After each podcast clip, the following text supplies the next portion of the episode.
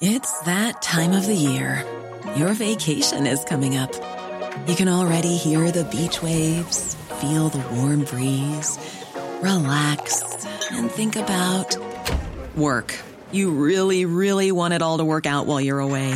Monday.com gives you and the team that peace of mind. When all work is on one platform and everyone's in sync, things just flow wherever you are. Tap the banner to go to Monday.com.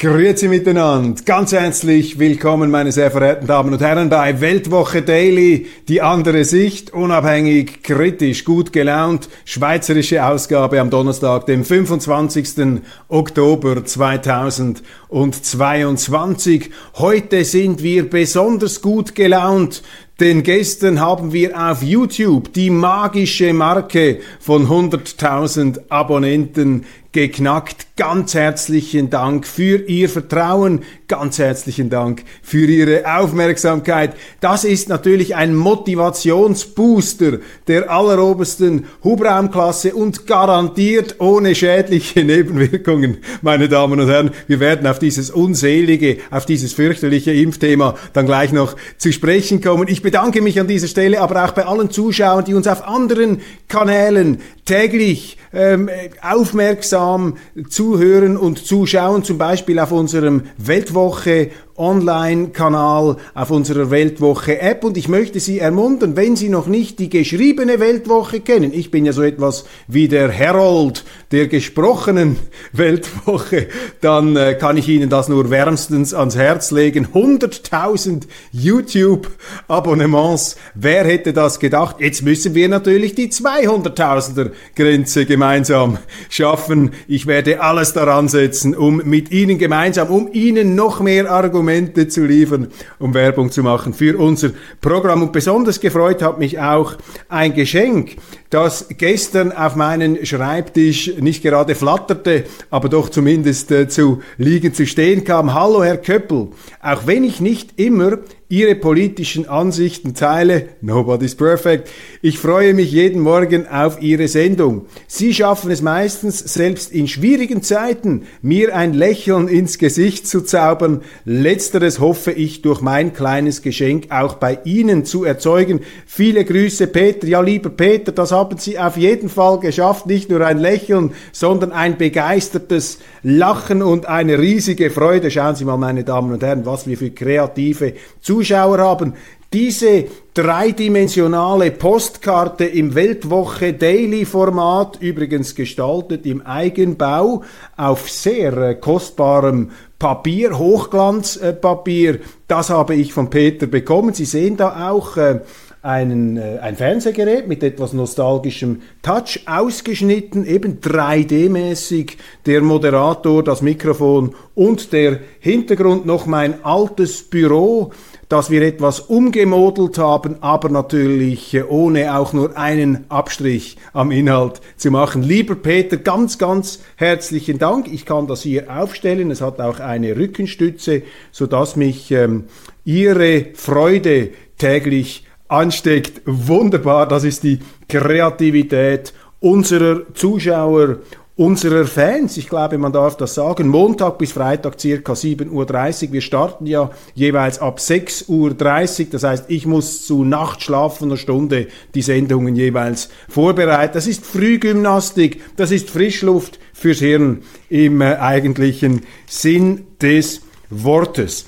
Ich habe hier eine Ausgabe der Boulevardzeitung Blick, das ist die Bildzeitung der Schweiz, einst extrem auflagenstark, jetzt nicht mehr so auflagenstark. Und ich zeige diese Zeitung hier, weil der Ringier Verlag und der Blick, das Boulevardblatt, während der Corona-Zeit so etwas wie die Propagandaplattform unserer Gesundheitsbehörden waren mit seiner Heiligkeit, mit seiner Unangreifbarkeit allen dem ersten von und zu Berse da in der Hauptrolle. Es gab da auch äh, wunderbare bilaterale kommunizierende Röhren, also der Blick hat alle Vorabinformationen, alle an den Medienkonferenzen des Bundesrates durch das Bundesamt für Gesundheit äh, jeweils publik gemachten Informationen schon am Vortag bekommen, auch der Tagesanzeiger zum Teil. Das ist alles organisiert worden über die verschiedenen Sprecher und diese ganzen Stäbe und PR-Fassadenputzer des Bundesrates. Die haben da den Journalisten Informationen gesteckt, die die Journalisten dann als Rechercheleistung verkauft haben und im Gegenzug haben sie eine handsame Berichterstattung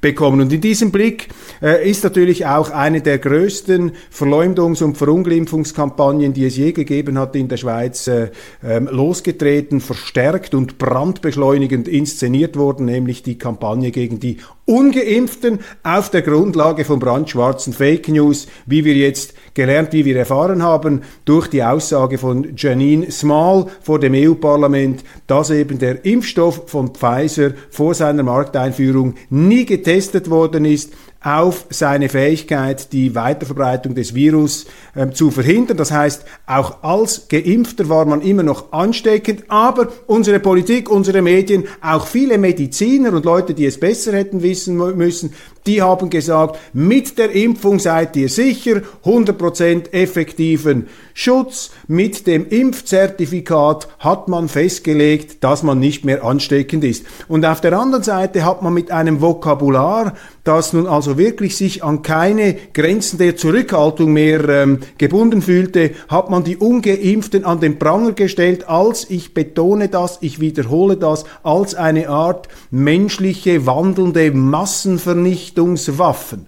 Und man hat sie auch beraubt ihrer bürgerlichen Freiheit, man hat sie ausgeschlossen vom Restaurantbesuch, man hat sie ausgeschlossen vom Kino- und Theaterbesuch, man hat sie zu Menschen zweiter Güte gemacht. Man hat die Gesellschaft aufgespaltet in Geimpfte und Ungeimpfte, ohne dass auch nur einen Millimeter kritisch zu hinterfragen. Und man hat auch etwas anderes nicht getan. Man hat die Möglichkeit, von dem, was man jetzt immer mehr hört, dass es schwerste Nebenwirkungen geben kann von diesen Impfungen. Auch das wurde verwedelt, das wurde kleingeredet. Man hat sich dann auch relativ bald einmal, als man gemerkt hat, dass diese Impfungen die Ansteckungen nicht verhindern, hat man sich auf eine def defensive Rückfallposition äh, da zurechtgeschminkt und zurechtgebüschelt und hat gesagt, ja, man verhindert aber vielleicht dann doch die schweren Verläufe und so weiter und so weiter. Kurzum? Da ist so viel gelogen und auch brandschwarz polemisiert worden. Da hat eine ähm, Außerkraftsetzung elementarer Grundrechte äh, stattgefunden in der Schweiz. Und das bringt mich, ich komme ja auch erst langsam hinter die eigentliche Bedeutung dieser Enthüllung, das bringt mich nun einfach dazu, dass die ganze Corona-Geschichte, die muss jetzt noch einmal neu geschrieben, die muss neu aufgearbeitet werden. Und da braucht es nun eine Untersuchung mit schärfsten Instrumenten, da braucht es auch eine parlamentarische Untersuchungskommission in Bern, da müssen all diese Experten, Pseudo-Experten und Bundesräte, die müssen sich verantworten, weil das geht nicht in einer Demokratie Demokratie, das darf man einfach nicht so durchgehen lassen dass hier ähm, Menschen aufgrund von falschen wissenschaftlichen, pseudowissenschaftlichen, abergläubischen Irrangaben, Irreführungen, aufgrund eines Impfbluffs, zum Teil sogar brandschwarze Lügen, dass denen ihre Bürgerrechte einfach weggenommen wurden. Und der Blick eben als Zentralorgan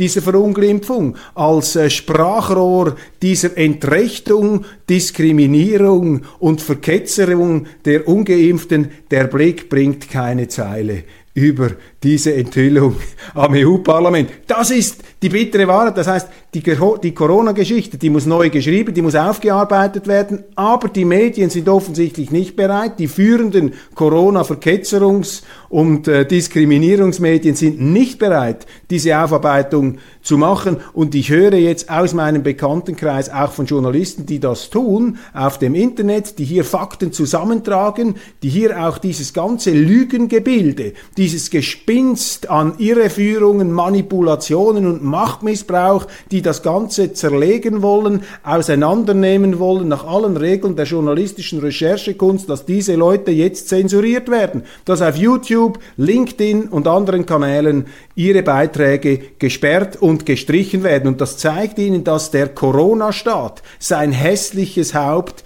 wieder erhebt, dass hier eine systematische, jetzt auch ähm, Verbannung, Zensurierung, Verdrängung und ein Wegtippexen dieser kritischen Argumente, dieser Aufarbeitungen stattfindet. Umso wichtiger ist hier der Druck der politischen Kreise. Ich glaube, die politischen Parteien in der Schweiz, insbesondere auch eine SVP, müssen sich das auf die Fahnen schreiben. Die müssen das aufarbeiten, weil noch einmal, hier hat der Staat etwas getan, was er niemals hätte tun dürfen. Hier ist gelogen worden, hier hat man das Vertrauen auch der Leute in die staatlichen Behörden, das Restvertrauen, das es ja immer noch gibt, dass es erstaunlich hoch ist, das hat man auf fürchterliche Art und Weise missbraucht. Und für mich als Journalist ist es schon sehr enttäuschend, muss ich sagen. Hier wird äh, das Berufsbild geradezu entzaubert, könnte man sagen, von eben all diesen Leuten, die sich da immer hingestellt haben. Wir sind da die kritische vierte Gewalt im Staat.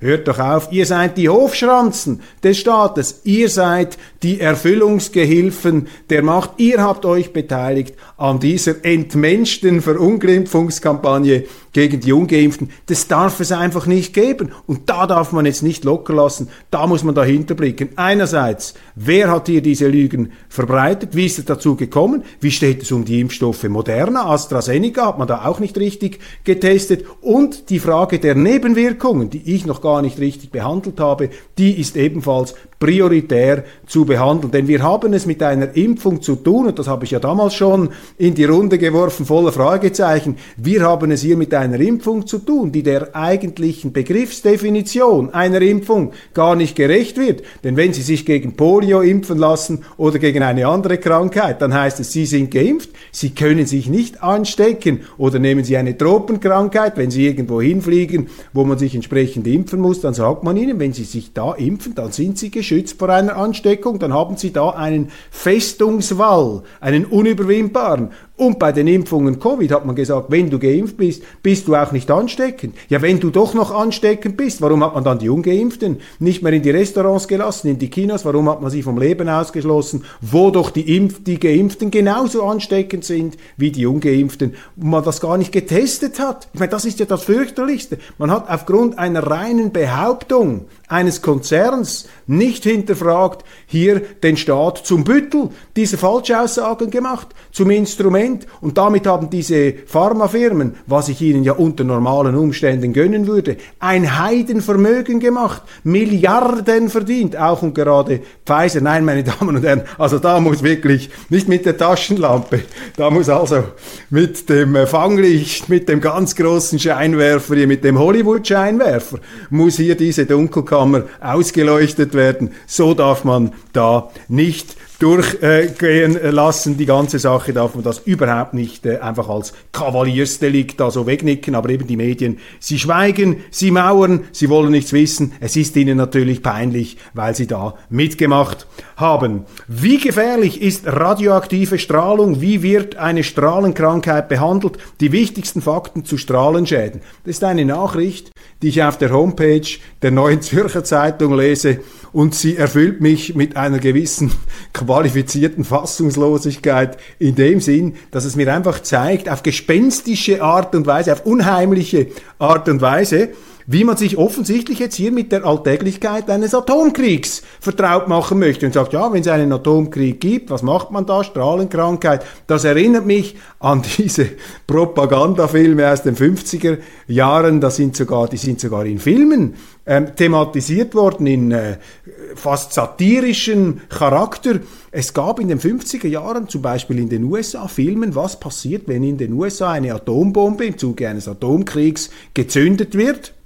Und dann hat man den Schülern gesagt, da müsst ihr euch unter dem Pult im Schulzimmer, müsst ihr euch verstecken, während sich draußen die Blitzwolke und der Atompilz erhebt. Also mit solchen Vertröstungen wollte man damals die Kinder vertraut machen mit etwas, was man gar nicht überleben kann, was man auch nicht wollen kann, nämlich der Realität eines Atomkriegs. Und allein die Tatsache, dass Zeitungen völlig unhinterfragt diese Variante, diese Denkvariante in den Raum stellen, so wie man sich mit einer Regenpellerine gegen etwas intensivere ähm, Niederschlagsmengen schützen soll, wird jetzt also bereits der Atomkrieg zu einer alltäglichen Variante unseres Lebens hier herunter banalisiert. Die Vermögensverwaltung soll die Credit Suisse aus dem Elend führen. Kann sie das?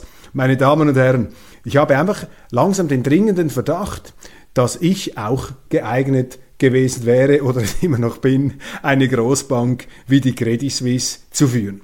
Denn ich kann mich erinnern, schon vor etwa zehn Jahren habe ich in der Weltwoche geschrieben, dass die Bank, unmittelbar nach der Bankenkrise, dass die Schweizer Banken aufpassen müssen beim Investmentbanking, das kann man zwar als Dienstleistung für die wohlhabenden Kunden anbieten, aber als eigenes Dummel- und Risiko- und Minenfeld sollte man sich davon fernhalten, vor allem wenn man es in den Vereinigten Staaten betreibt, wo der Schweizer, wo der Buchhalter Nötzli sich sowieso nur eine blutige Nase holen kann. Und wir haben damals schon dafür plädiert, Schuster bleibt bei deinem Leisten. Was ist die Stärke der äh, Schweiz im Bankengeschäft? Ist die Vermögensverwaltung. Und da muss man jetzt also nicht Bank- und Finanzwissenschaften studiert haben, um das zu merken. Aber der hochdekorierte Verwaltungsrat der Credit Suisse ist nun offensichtlich zum Schluss gekommen und auch die NZZ, die mit ihm gemeinsam darüber nachdenkt, ähm, kann diesen Entschluss nachvollziehen, dass man sich auch bei der Credit Suisse schlussendlich wieder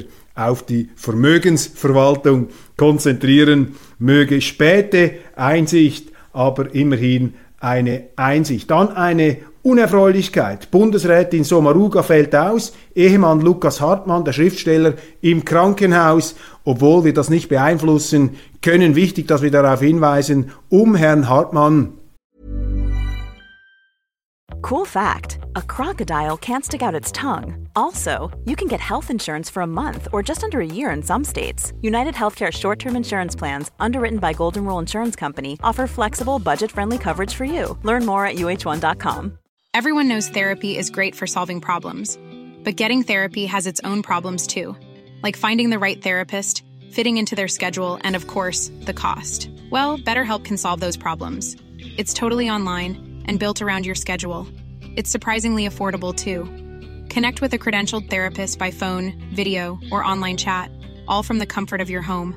Visit betterhelp.com to learn more and save 10% on your first month. That's BetterHelp H E L P.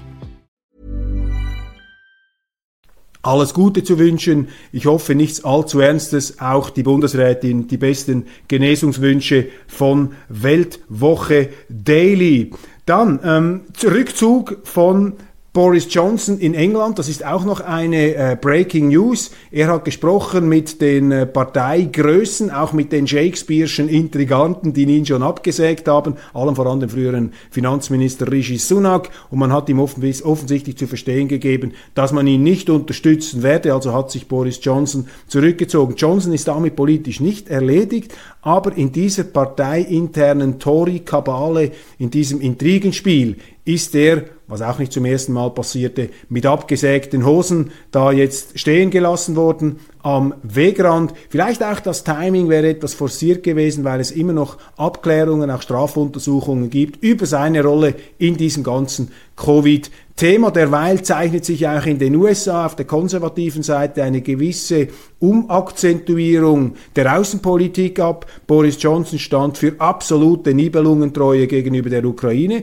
Er hat gemäß Aussagen von ähm, Fiona Hill, einer früheren Mitarbeiterin von Barack Obama in der Zeitschrift Foreign Affairs, hat sich äh, Boris Johnson im letzten April in Kiew dafür eingesetzt, dass es keinen Friedensschluss geben kann zwischen Zelensky und Putin. Offensichtlich seien da die Vorzeichen einer Einigung gegeben gewesen. Vergessen wir nicht, kurz nach Kriegsbeginn hatte Zelensky signalisiert, dass es einen neutralen Status der Ukraine geben könne. Das hat mich verblüfft. Er hätte das eigentlich viel früher machen müssen. Irgendwann hat er da seine außenpolitische Position, Entschuldigung, geändert, wohl aufgrund äh, des Drängens der Amerikaner und der Briten, die diesen Stellvertreterkrieg immer mehr benutzen wollen als Keule, als Vorschlaghammer, um Russland endgültig und nachhaltig zu schwächen, auch um einen Regimewechsel in Moskau herbeizuführen. Da sage ich einfach, das ist der große Irrtum, das große Missverständnis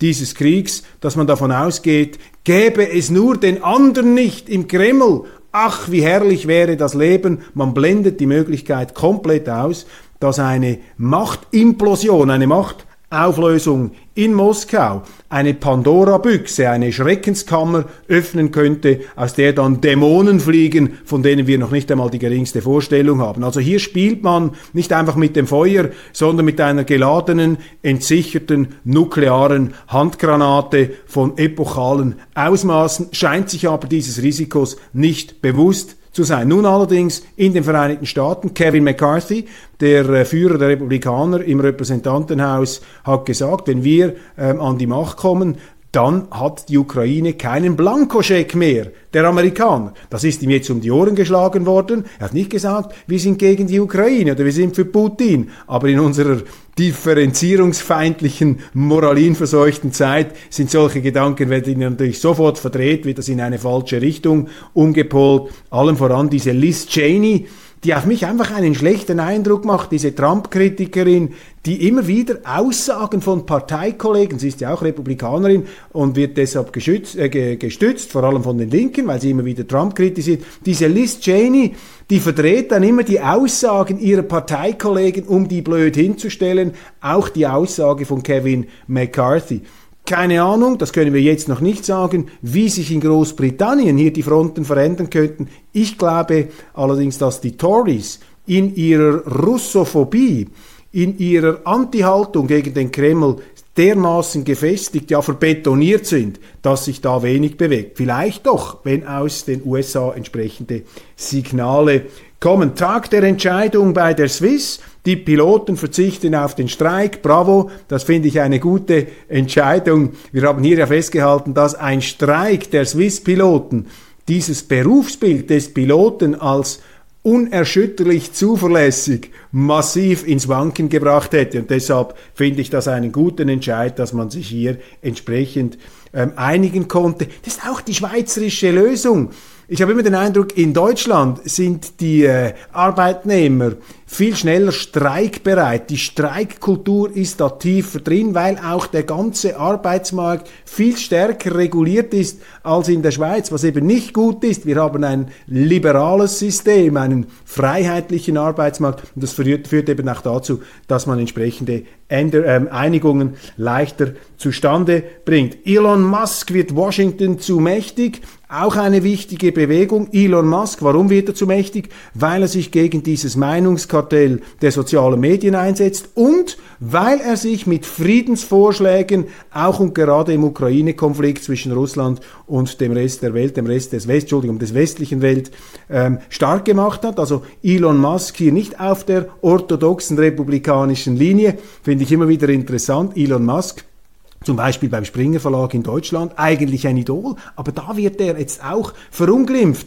weil er einfach nicht auf dieser ballistischen, klirrenden Marmorklippen Ernst Jünger, der Krieg als innere Erfahrung, auf diesem ganzen Horrortrip der Kriegsbegeisterung mitmacht, sondern im Gegenteil eben sich für Ausgleich und Frieden einsetzt eine ganz tolle Sache. Bleiben wir noch ganz kurz bei Deutschland. Wir werden das dann auf der internationalen Schiene noch vertiefen. Boris Palmer, der von den Grünen mit Ausschluss bedrohte Ex-Grüne, ist wieder Oberbürgermeister von Tübingen. Oberbürgermeister, Titel, den wir in der Schweiz so nicht kennen. Da reden wir vom Stadtpräsidenten, aber der Bürgermeister kommt schon etwas der deutsche Obrigkeitsstaat sprachlich zum Ausdruck. Aber dieser Boris Palmer, auch ein unkonventioneller, unbequemer, rebellischer Politiker, eigentlich ein Grüner, aber weil er in bestimmten Fragen, Migration vor allem, aber auch beim Krieg, ähm, abgewichen ist von der Parteilinie, damit können sie eben nicht umgehen in Deutschland, dann wird er sofort mit dem Ausschluss bedroht. Hier ein wunderbarer Triumph für ihn. Autokraten sind gut für die Entwicklung. Dieser Mythos hat sich endgültig erledigt, wird er auch irgendwo geschrieben. Da sage ich Ihnen einfach, ja, Autokratie ist mir kein sympathisches System. Aber ich glaube, wir müssen uns damit abfinden, dass es überall immer noch Autokratien geben kann. Auch in Europa gab es lange Zeit sehr viele Autokratien. Und wir müssen uns da nicht einfach aufs hohe Ross setzen und sagen, bei Ländern, die vielleicht andere Entwicklungslinien und Entwicklungsstadien durchmachen, dass wir denen dann unsere Vorstellungen aufpropfen sollen, die wir ja auch über Jahrtausende hinweg erst einmal entdecken, entwickeln und erkämpfen mussten. Das Rennen um den SVP-Bundesratssitz ist unberechenbarer geworden. Ja, Das äh, nimmt nun die Medienlandschaft mit Erstaunen zur Kenntnis, dass Kronfavorit Albert Rös die namhafte Konkurrenz erwachsen ist. Er bleibt der Kandidat und er muss von der Partei nun ganz klar durchleuchtet werden, a, aufgrund seiner exorbitanten Pöstchenjägerei. Ähm, das ist einfach ein Thema. Und wenn jetzt die SVP sich da zur Wagenburg panzert, weil die Weltwoche es gewagt hat, Urs Paul Engeler, der hochdekorierte Inlandjournalist, hier etwas an der röstischen Herrlichkeit zu kratzen und jetzt schließen sich die Reihen und jetzt muss man ihn aus Trotz äh, mit einem absoluten Nordkorea-Resultat hier auf das Ticket heben, dann wäre das die falsche Reaktion. Man muss doch diese Diskussionen führen, auch die Frage, wie hältst du es mit der Neutralität? Das möchte ich auch wissen. Ich möchte es bei Rösti wissen und ich möchte es auch beim Schweizer, äh, beim Zürcher Kandidaten, Entschuldigung, ähm, Hans-Uli Vogt möchte ich es hören, der ja für das progressive, geradezu avantgardistische Bestreben der Zürcher SVP steht, nicht über die LGBTQ und Genderbewegung zu reden, aber einen bekennenden Homosexuellen auf dieses Ticket zu heben. Nicht weil er homosexuell ist, aber das ist er eben auch noch. Diese Selbstverständlichkeit, das wird viel zu wenig gewürdigt in den Medien und die Weltwoche stellt sich eben, ich bin ja auch im Nationalrat und in dieser Partei. Und wir stimmen uns, äh, wir stellen uns dieser Diskussion vielstimmig. Wir haben Albert Rösti schon verteidigt gegen Kritik aus Zürich. Jetzt hat ihn ein Autor kritisiert. Jetzt heißt es, das ist die finstere Attacke von Köppel. Ja, meine Damen und Herren, wenn, bin ich für jeden Artikel einzeln als Drahtzieher zuständig in der Weltwoche. Heißt es plötzlich, wenn ähm, Ex-Parteipräsident der SP Bodenmann, ein Kolumnist der Weltwoche, wenn der schreibt, er ist gegen Uli Maurer, eine finstere Kampagne von Köppel gegen Uli Maurer, wenn's der äh, Peter Bodenmann geschrieben hat. Wo sind wir denn? Äh, das sind Autoren, die mit ihrer eigenen Autorität hier auftreten. Urs Paul Engler, ich verantworte den Gesamtinhalt, aber ich bin doch hier nicht äh, der Dr. Mabuse hinter jeder einzelnen Zeile. Wir haben in der Weltwoche, und das wird systematisch verschwiegen hier im Blätterwald, wir haben eben Meinungsvielfalt. Bei uns gibt es pro-Rösti und kritische Rösti-Artikel. Und es gibt auch Artikel von Rösti selber, die übrigens ich in Auftrag gegeben habe. Nein, also die Medien recherchieren nicht, da wird einfach irgendwelcher Unsinn behauptet.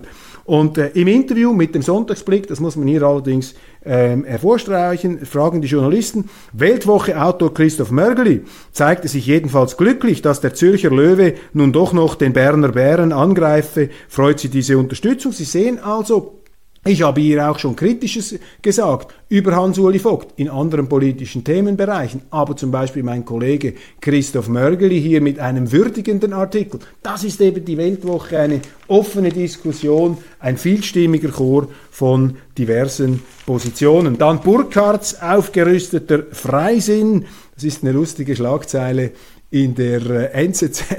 Die NZZ ist ja so etwas wie das inoffizielle Parteiorgan der FDP. Und man merkt jetzt, obwohl die FDP im letzten Jahr, in diesem Jahr, ähm, zu den Verlierern gehört hat, der Wahlen, Pöstchen eingebüßt hat und eben nicht so performen konnte, wie man sich das gewünscht hat, das ist natürlich ein aufgerüsteter Freisinn für die NZZ. Sie hat einfach Mühe, da etwas ähm, die Distanz zu finden.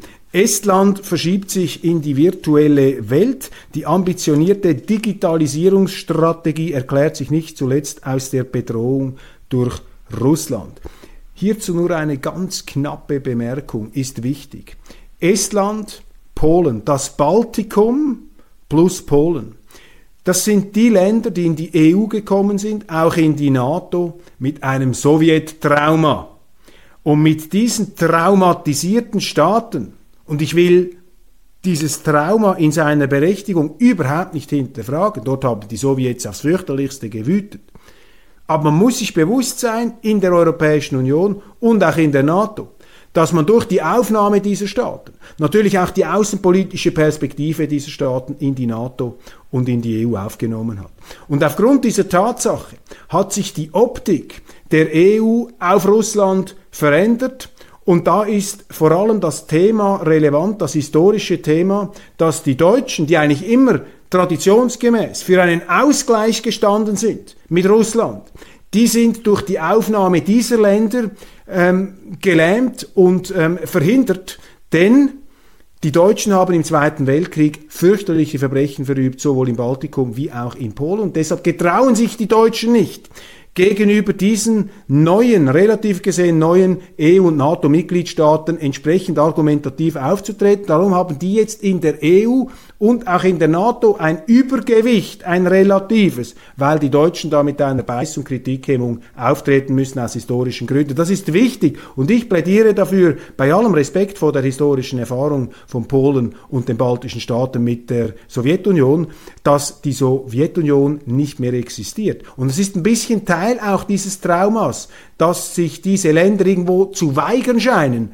sich einzugestehen, dass Russland heute eben nicht die Sowjetunion mehr ist und da sind viele aufgestaute, auch Rache- und Vergeltungsgefühle drin. Völlig verständlich, psychologisch gesehen. Aber die darf sich die EU, die darf sich die NATO nicht zu eigen machen. Es ist interessant, dass die NATO zur Zeit noch, als es den Warschauer Pakt gab, diese Einsicht verdanke ich übrigens Professor Gabriele Krone-Schmalz in ihrem tollen Vortrag in Reutlingen, dass zur Zeit äh, des Warschauer Pakts und der NATO die NATO gegenüber der Sowjetunion eine sachlichere Position hatte. Und äh, heute die Verlautbarungen auch der NATO viel ballistischer, viel aggressiver sind, das hat genau mit dieser Facette hier zu tun.